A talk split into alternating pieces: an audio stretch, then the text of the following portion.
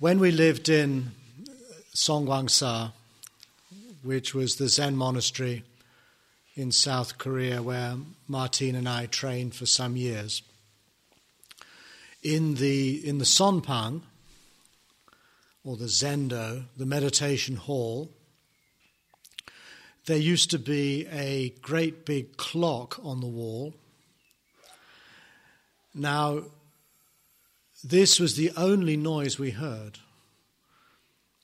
Outside, particularly in the winter retreat, it was completely still and silent. We were separated from the village by a couple of miles. We were enclosed by a ring of hills, a perfect condition for, for silent contemplation, except for this clock. And it was an old fashioned um, wind up clock with a pendulum. Every Zen hall in Korea had one, great big wooden thing, with an antiquated mechanism that um, tick tocked very loudly and not even evenly. Um, you could soon learn to tell the time by the idiosyncrasies of the ticking. And at the hour, it would then um, coil itself with a big kind of creaking noise and then resonate with the hours. Now, um, more than once, the Westerners who were practicing there went to the Zen master and said, Look, we will buy an electronic clock for the monastery and we will replace the one that makes all the noise. And he said, No way. he said, Every tick of the clock is teaching you a great lesson of the Dharma. Because with each tick, your life is getting one second shorter. And on those grounds, he refused to replace the clock. The idea being that our life is every moment running out. And the clock was an excellent way, if we so wished, to pay attention to that unalterable fact of life.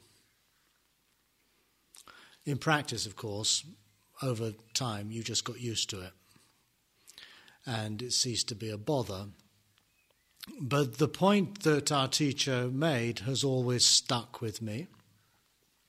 It's hardly an unusual thing for a Buddhist teacher to point out, but it is extraordinary, it is extraordinary how easily we forget it. There's a saying in Zen that one should practice as though one's head were on fire. In other words, there's a strong emphasis that this practice we're doing here, and it need not be Zen practice, it can be any form of, of meditation practice, um, has an element of urgency about it. That we tend also to forget the precarious situation that we are always in each moment, namely that this may be our last day on earth, this may be our last hour on earth, this may be the last breath we take. And we tend to somehow lapse into a complacency many years after having heard this admonition of practicing as though one's head were on fire, I stumbled across its um, original source. And it occurs in the Samyutta Nikaya, the connected discourses in uh, the Pali Canon, where the Buddha is in dialogue with Mara, the, the devil, the demon, the demonic. And, and Mara, on one occasion, uh, says to the Buddha, Life is long. One should live like a milk sucking baby. And the Buddha retorts, No, Mara, life is short. One should live as though one's head were on fire. As with um, many of the passages concerning Mara and the Buddha, um, we find uh, a much more uh, vivid, uh, concrete, metaphoric language. And here we have this, this wonderful image of, of living as though one were a milk sucking baby, which is an image of, of uh, satiation and at the same time an image of, of endless supply, at least from the baby's point of view. Um, a situation in which one is concentrated just on satisfying one's most primal physical need. And I think the equivalent to that is that we spend a great deal of our time, even once we are past the need for such milk, um, engaging with all sorts of substitutes. Um, indulgence in, in various um, addictions we might have, um, indulgence in in uh, trivia, entertainment, gossip, switching on the radio, opening the newspaper, um, all manner of things that we do, as though we had an endless amount of time left to us on this earth, where it really didn't matter what we got up to. So it's useful, I think, sometimes to reflect when we're sitting here when we are, as it were, we have made a commitment to come somewhere where we're not going to just keep on doing what we normally do day by day. We've made a choice to literally sever ourselves from things that we otherwise enjoy. And we've decided, and again, I can't speak for all of you what your motives are, but for whatever reason, we've decided to to spend this week focusing on something rather more pressing, perhaps, rather more urgent in our lives. And I think it's useful to, uh, to consciously reflect upon the precariousness of one's life. We do tend to think, I feel, that it's only other people who die which in a very naive sense is true. As long as you're alive, only others will die. But even when someone close to us passes away, although we may suffer initially a shock, a sense of deep bereavement, of loss, of mourning, and we may also find in such periods the days that and the weeks that follow such events, a, a certain deepening of our lives in a way. It's very difficult to be, to be trivial and, and, and superficial and petty in the presence of, of a recent death. The, the, the power of death is that it can somehow um, give us a sort of vertical shock and drop us down to a place within ourselves that, however uncomfortable and, and distressing it might be, we also uh, know quite viscerally that there's something rather true and real going on. And we cannot but, I suspect, reflect on our own mortality. That one day I too will uh, vanish from this earth. I'll leave a legacy of things and memories, but this living, breathing person will be here no more. And I also recognize, if I'm remotely humble that I'll be forgotten fairly quick as well, much as we tend to forget those we know who have passed away. When I was um, a monk in the Tibetan tradition, we were instructed every day to meditate on this, to sit cross legged, to quieten our minds to some point, recite some prayers, was often done as a preliminary, and then to focus our attention on the certainty of death, that the only thing that we know for sure um, will happen in the future is that we will die. Everything else, all the other things that we plan for and hope for and make arrangements for, um, are not guaranteed to happen. Either events will intervene and something else will happen in their stead, or else we won't survive to, to experience them. And the way we did this meditation was by reflecting um, in a conceptual way. This was a, an analytical meditation, not a, a focused, concentrated one on a single point. Uh, we would just reflect on, on, on uh, how that is the case. We would think of all the different beings that have been born on this earth since life began, and curiously, they all suffer the same fate. One, once one is born, one will be around for a while, and then one will die. This is simply the nature of life itself. The second point that we would meditate on is that this one certain thing, my own death, is something that is entirely uncertain as to when it will occur.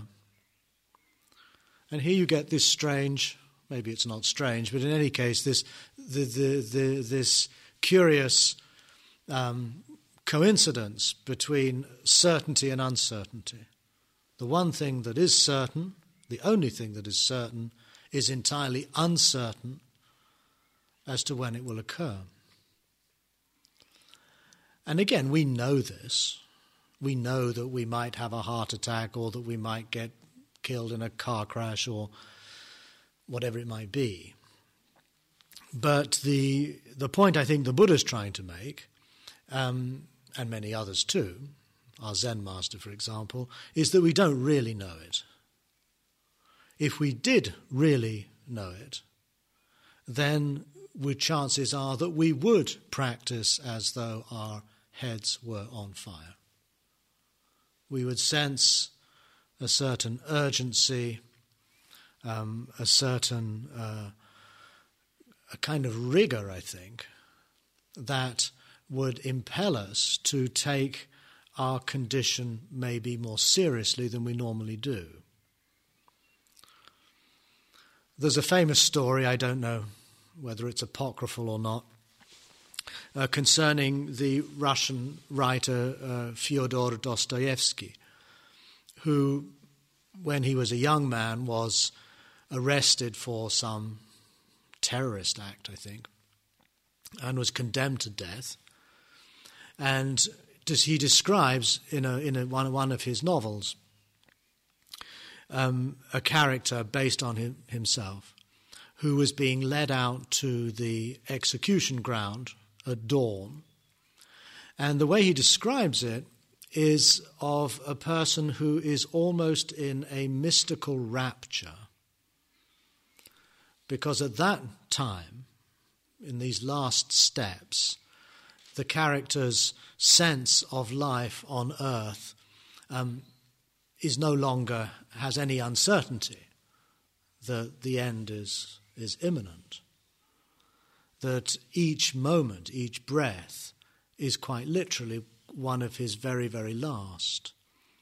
And the way he describes it is um, as giving his life an hitherto unprecedented intensity. Everything stood out, uh, radiated that much more powerfully than ever before. in real life, apparently, Dostoevsky was reprieved at the last minute and survived to write that story.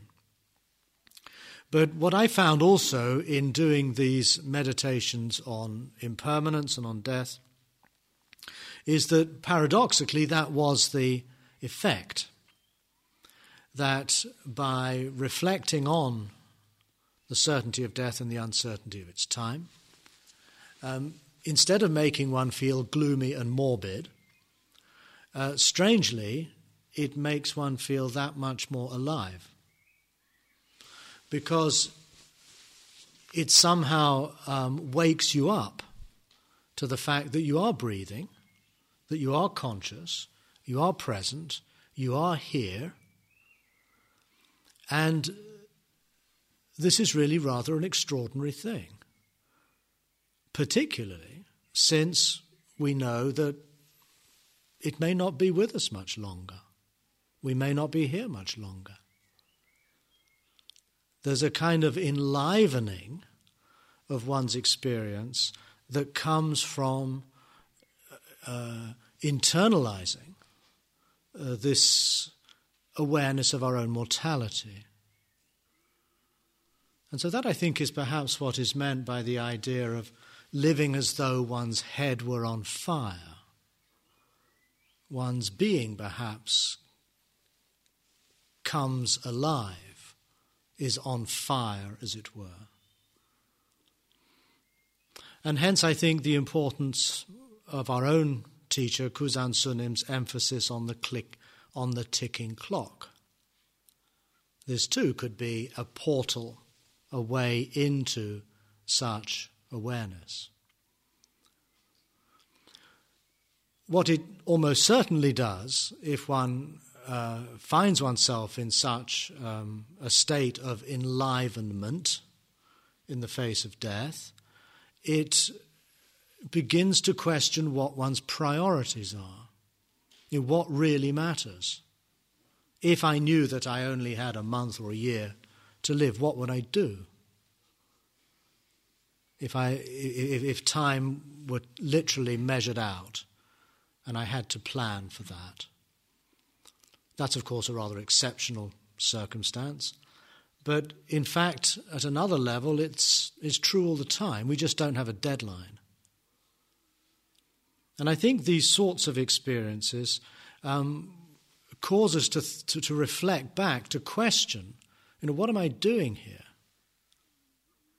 What am I, why am I sitting here? I found it often helpful when, in meditation, the practice goes flat. Maybe some of you have had this experience. You feel very groggy, you, you feel very listless, you feel a bit bored. You're coming on this retreat or a retreat because, well, I always do one retreat a year, or whatever the reason is. Um, sometimes this practice too becomes routinized. It becomes a, a, a, ritual to some extent, something that you feel you should do. But in a way, when that happens, the whole thing can lose its spark and become rather repetitive.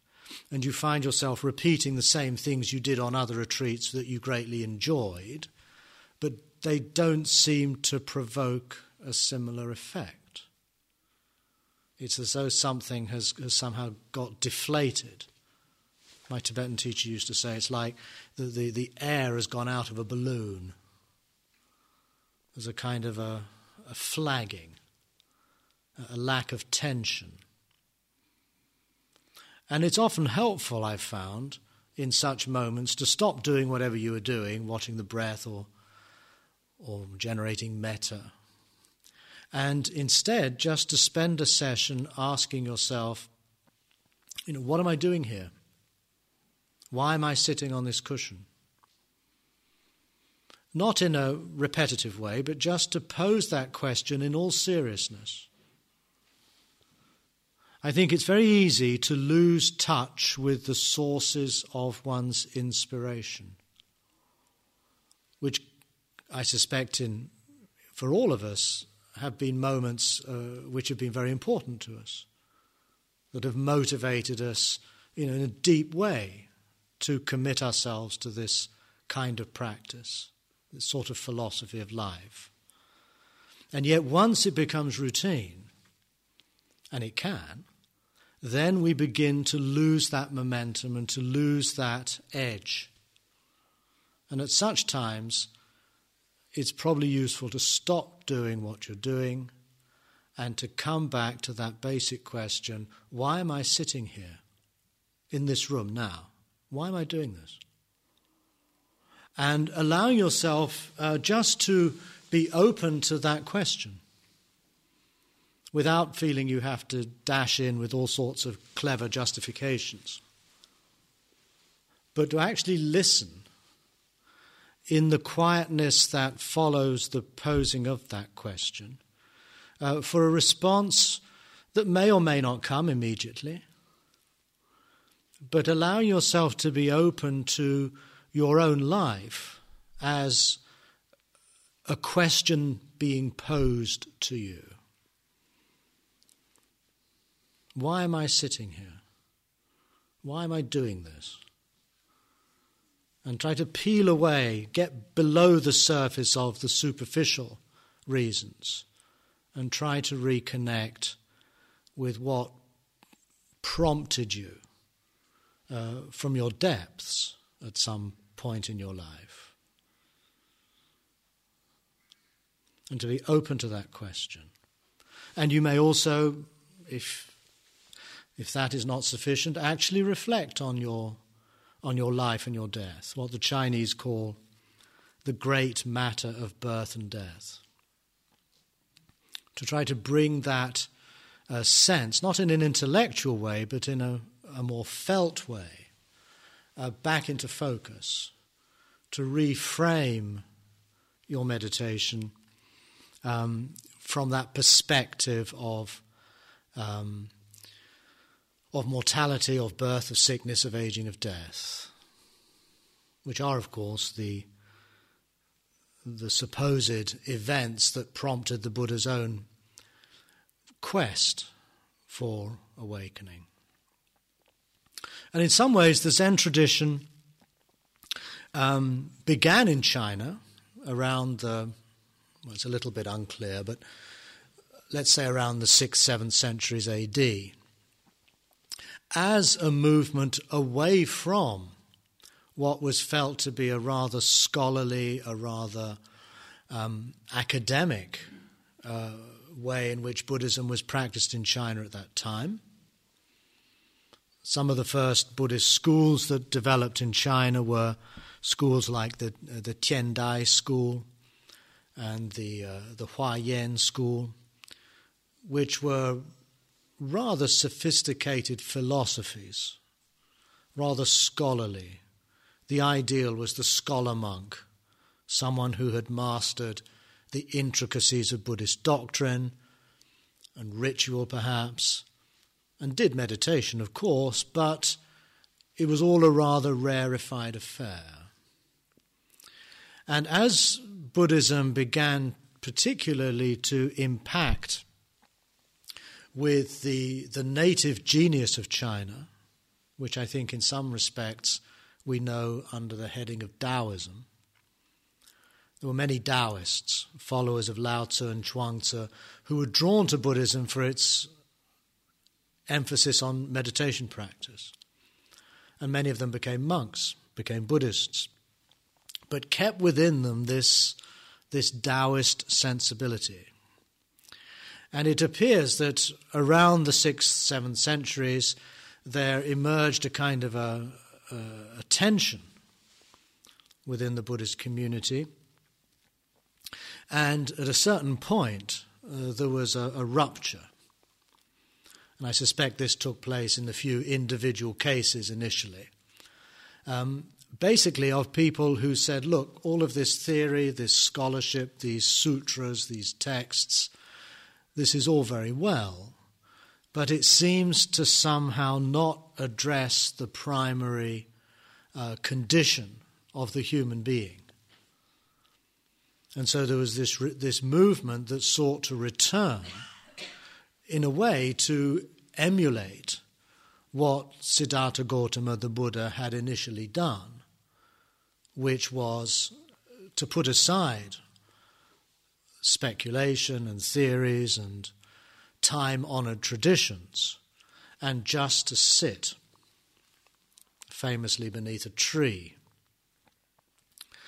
And there was, I think, at this period, and it coincides with the beginning of the Tang period in China, uh, a move away from abstraction and scholarship and ritual, and a return to the primacy of just sitting, of just uh, asking yourself very fundamentally, what is this?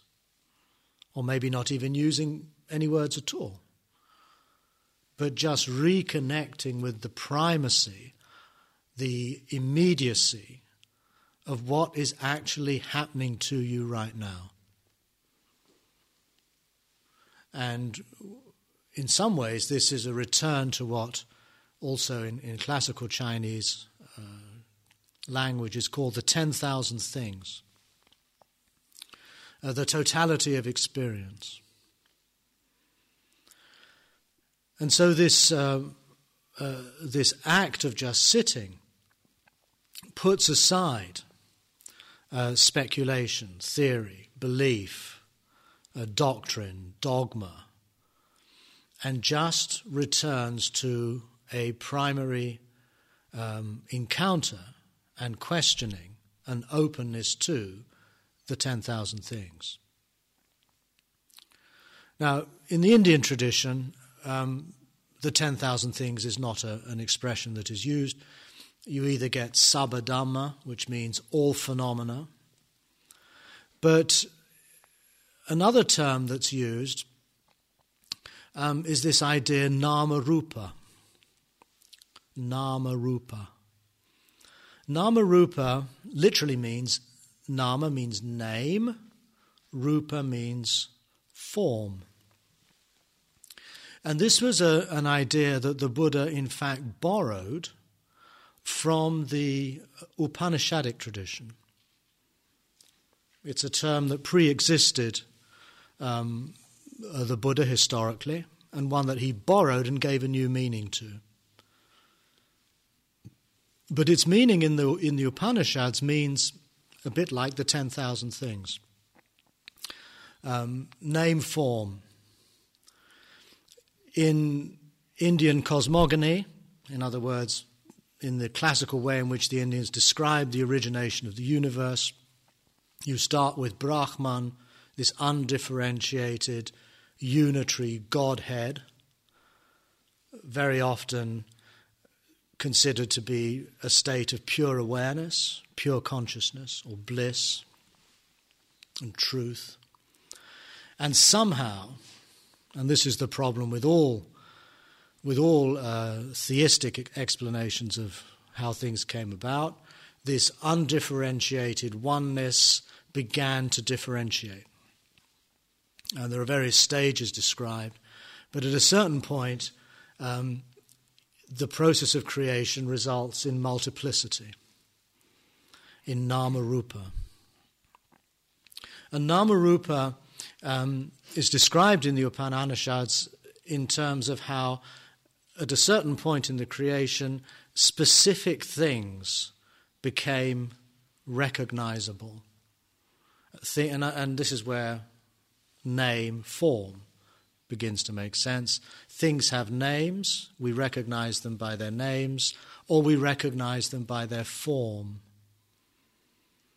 So, in the case of me, for example, Stephen, if somebody calls out, Oi, Stephen, I go, Oh, that's me or someone else will say, oh, that's him.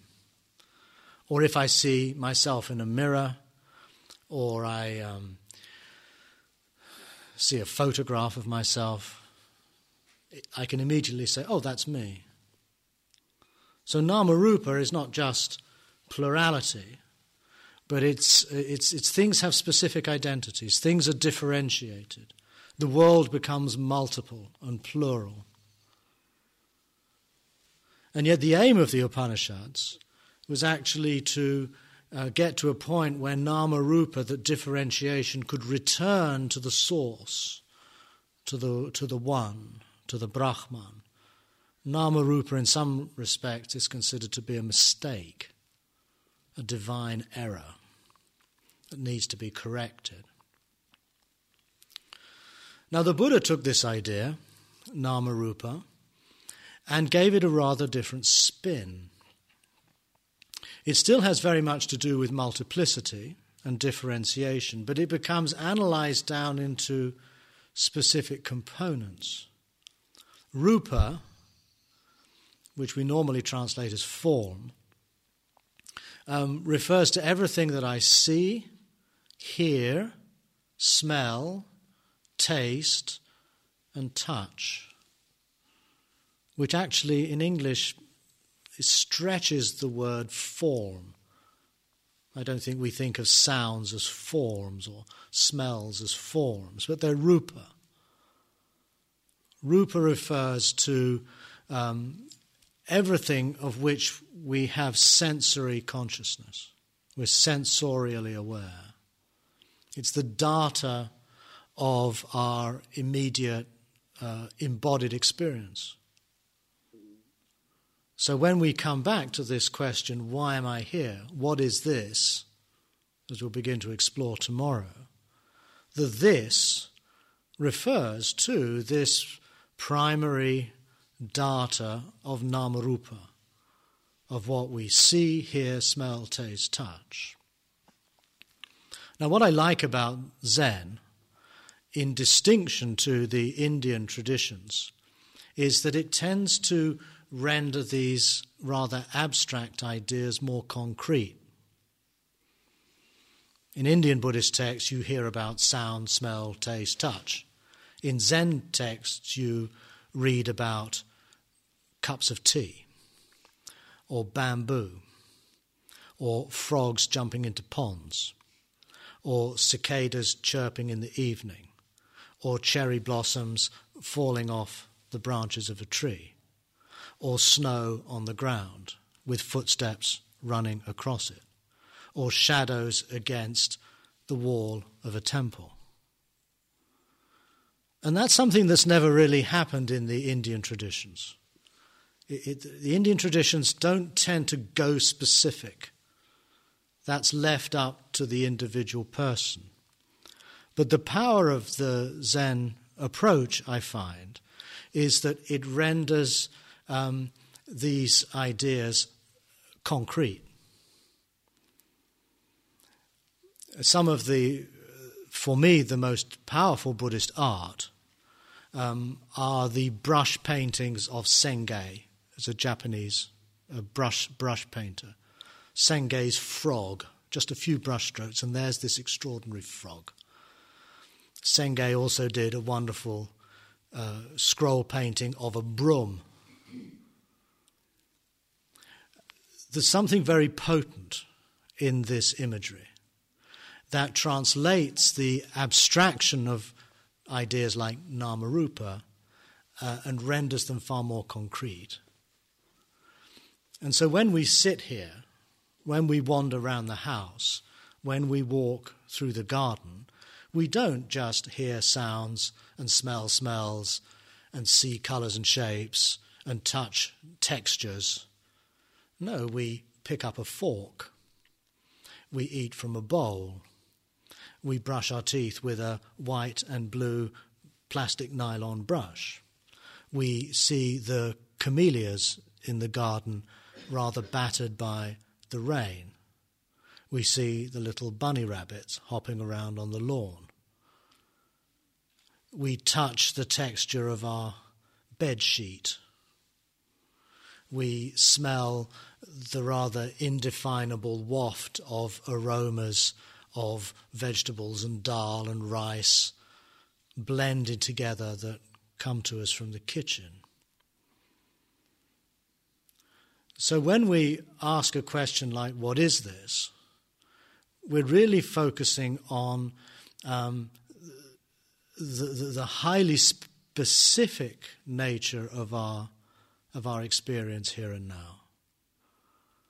And I think it's useful in this practice to try to get away from abstract ideas and to become much more focused on the concrete and on the specific. Then, when the Buddha speaks about nama, he describes it as um, a, a, sequence of uh, primary mental operations, starting with contact, and then feeling, perception, attention, and intention.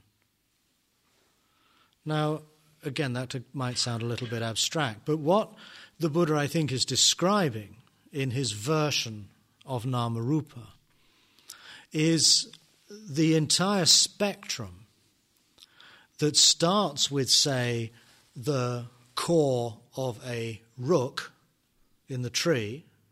We've heard them today. And they're rooks, by the way, they're not crows.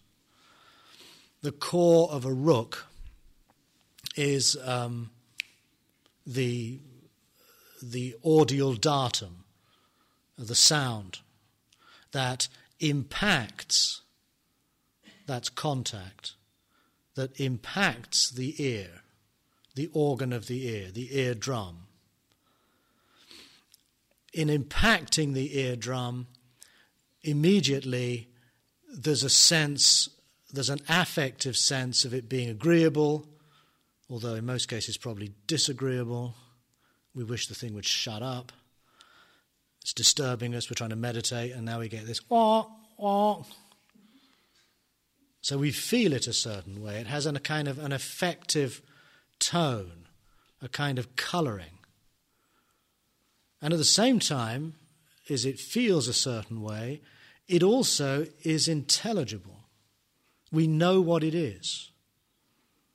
We know that it's the caw, the call of a rook or a crow. It's actually a rook. But we know that. It's not just some random noise. Uh, it is a highly recognizable noise. It is a specific creature in the world, in this case. And in fact, they're building their nests. That's why they're so noisy. And we also find ourselves attending to it. Sometimes we would rather not be attending to it, but it draws our attention. We focus upon it. We stay with it, or we try and focus onto something else, our breath. But constantly the mind is seeking something to rest its attention upon. And that is the condition, or those are the conditions that impel us to, uh, to make choices, uh, to make decisions, uh, to think. Maybe a thought process starts running up in the mind. Um, you know, why do they have? Why do they let the rooks build their nests here? Why don't they do something about it? Or it might be a rather ben, benign association of thoughts. Oh, I love rooks. I wish there were more of them. What could we do to maybe get Gaia House to become a sanctuary for rooks? and so we can begin to see through these, um, through this description of Namarupa, that we're not. The Buddha is not just treating it as you know the differentiated world, the ten thousand things, but he describes it in a very um, sequential process of how experience comes about. And this is helpful, I think, because it enables us to, uh, to parse our experience in a way that opens it up. Um, I feel these kinds of theories can be useful in that they can help us sharpen and uh, heighten our attention by just giving us a few cues as to what's going on. The sound, the rook, the impact on the senses, the subjective feeling of liking or disliking, the intelligibility of what's happening, the making sense of it the being drawn to it or drawn away from it, and then it initiating a series of thoughts that might then result in words or deeds later down the road. In other words, all experience is uh, a trigger for action. There's nothing static in this description. It's very much a description of how the world impacts us, how Rupa contacts this organism, triggers feelings, perceptions, impulses that then move us on to act. So we live in a very dynamic situation. And it's through the totality of those things that we can consider ourselves conscious. Consciousness is not part of Nama Rupa. Consciousness is what emerges when Nama Rupa comes together. Uh, sometimes Nama Rupa in, in some Buddhist schools is just described as body and mind. It's much more complicated than that. Consciousness is the whole, W H O L E, of which these elements are the parts. And there's a very striking passage um, in a couple of the suttas in the Pali Canon uh, where the Buddha inverts the usual account of the 12 links and says, Nama Rupa Paccaya Vijnana. In dependence upon Nama Rupa, there emerges consciousness. And then, then, and then he says, and when consciousness turns back, it goes no further than Nama Rupa.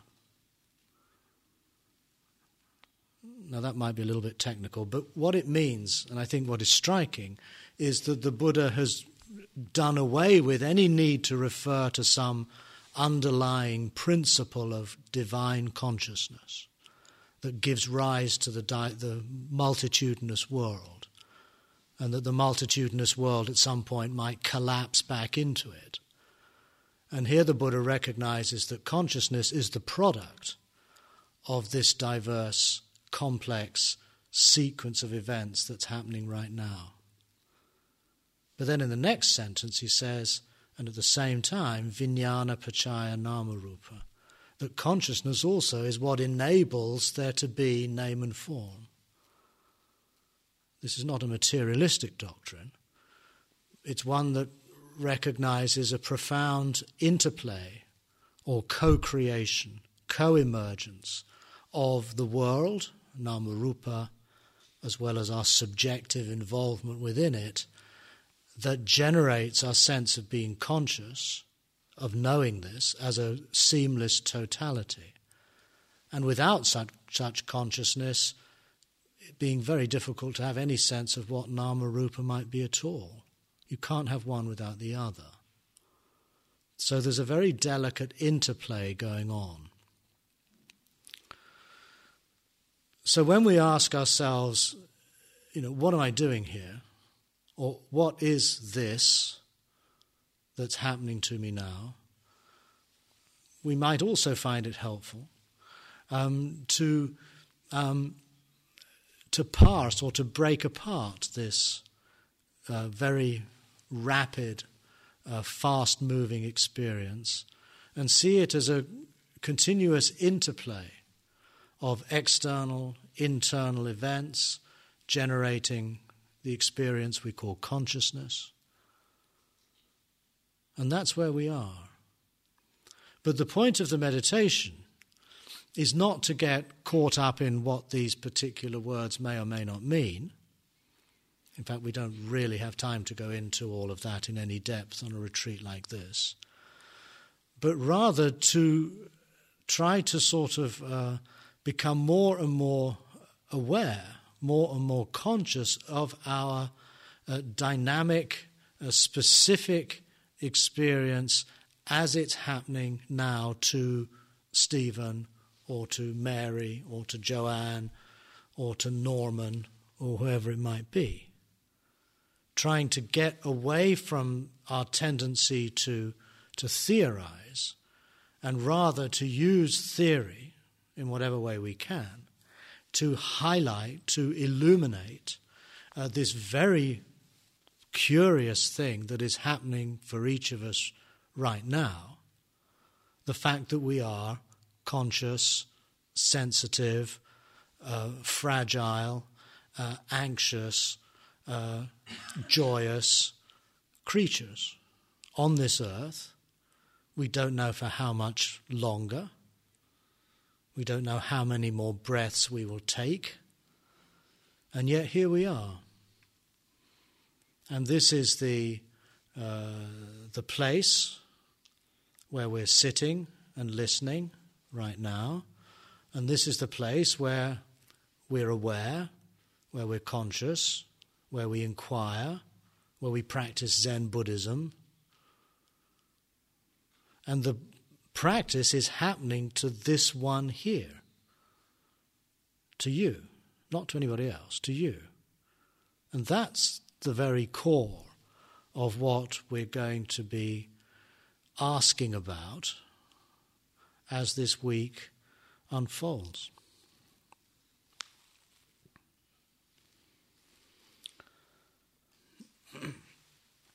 So that's all I'm going to say this evening.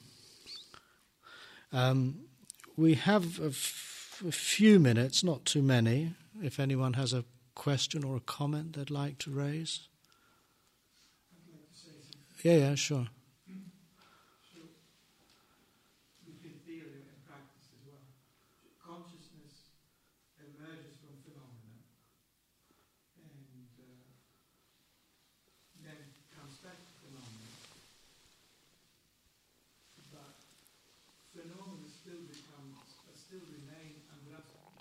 Sorry? Un, ungraspable. Uh, yes, I, th- I think in, I think that's true, of course, of consciousness as well. I don't think any of these things can be ultimately pinned down, can be grasped, can be somehow reduced, can be somehow held in a final sort of description or anything. But it, it, that, I think, is the, in a, in a sense, the, the, the, the, the ineffability of things. That the sort of questioning we'll be pursuing in the next days will try to be more and more open to. Uh, when we'll be asking ourselves, what is this? And resisting, or at least being suspicious, of the mind's attempt to give an answer, to say it is this or it is that to try to be open to the fact that what's going on, however, you know, whatever clever words we use to try to describe it, um, is always going to be beyond the reach of any such concepts. Uh, but that doesn't mean, as is often supposed, that we can thereby somehow dispense with concepts. Uh, that, I think, is a mistake. Um, I think concepts can be very illuminating, but they can also be very entrapping. We can think we've grasped something if we can just have a, a clever theory or view or philosophy or explanation, whereas in fact at that point the, the quiddity or the thusness um, of experience will already eluded our grasp. Yes? I can understand um, practice for increased awareness, greater consciousness, a more easy, comfortable, peaceful way of being in life. But coming back to the beginning of your talk, I wonder if this is my last moment right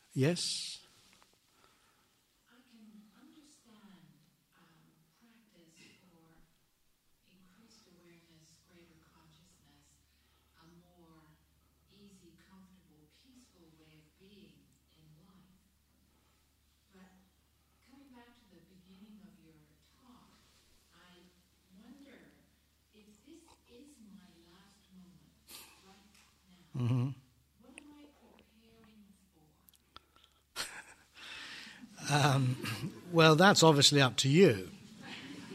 But um, I don't. I think that's somehow um, prejudging what you're doing. I, my, I can only speak for myself. Um, the only thing I would consider myself preparing for would be whatever follows, um, without any preconceived idea of what that might be.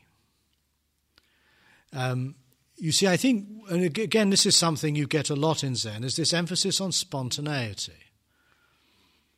When you look at the Zen koans, the, the exchanges between teacher and student, what seems to be characteristic about them is that the student is in a position where when the master says something or does something or asks a question, the response comes not out of habit and what he has been preparing for, but it comes as a, um, a kind of a, an, an unprejudiced and unprepared response. I think part of the problem we suffer from is that we spend too much time preparing for the rest of our lives. Or, or perhaps we even spend a lot of time preparing for what will happen after our deaths. Religions are particularly hot on that. Whereas, in fact, that can serve, no matter how much consolation and security it might appear to give you, in fact, it's just overlaying the, the uncontrollable, unpredictable, um, ineffable reality that's constantly unfolding with some kind of preconceived set of, of good ideas or nice ideas or safe ideas or whatever. And in so doing, we somehow miss the, uh, uh, the, the, immediacy of what's taking place and the capacity we have to respond to that in an unpremeditated way. And I think this is the characteristic of what we would recognize as, as, as the origin of poetry, of art, of um, um, things we would generally call uh, creative responses to things. And so this meditation is not, we're not trying to, by meditating on death, we're not trying to prepare your, ourselves for something that might follow, but rather by waking up to the um, to the momentariness of our life that is occurring all the time, to be more uh, to be living more on the cusp of what's unfolding in our senses, in our minds, in our emotions, and paying much more focused and, and, and stabilized attention to that, not as an end in itself, but as uh, giving us a possibility uh, for our response to what happens to be not just a, a programmed or a conditioned reaction that's comfortable and makes sense, but rather that could perhaps spring from a much deeper depth within ourselves that might allow another kind of authenticity or trueness to ourselves.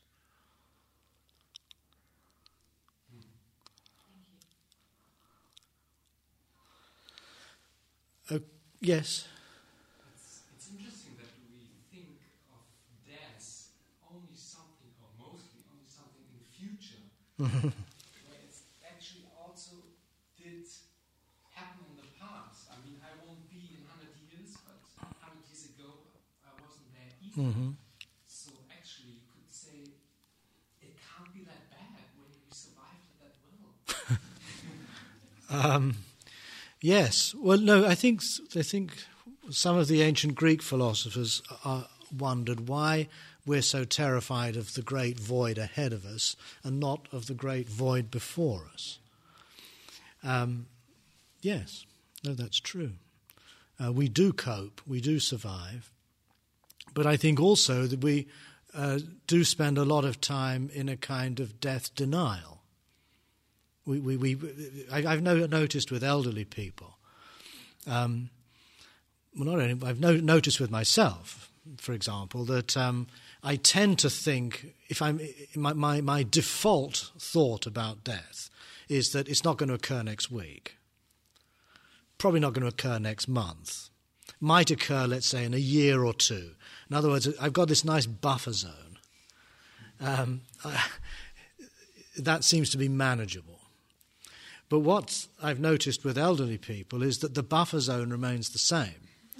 That when you get to be 80 or 90, you still think that your default feeling is that, yeah, I'll die, but not, not right away.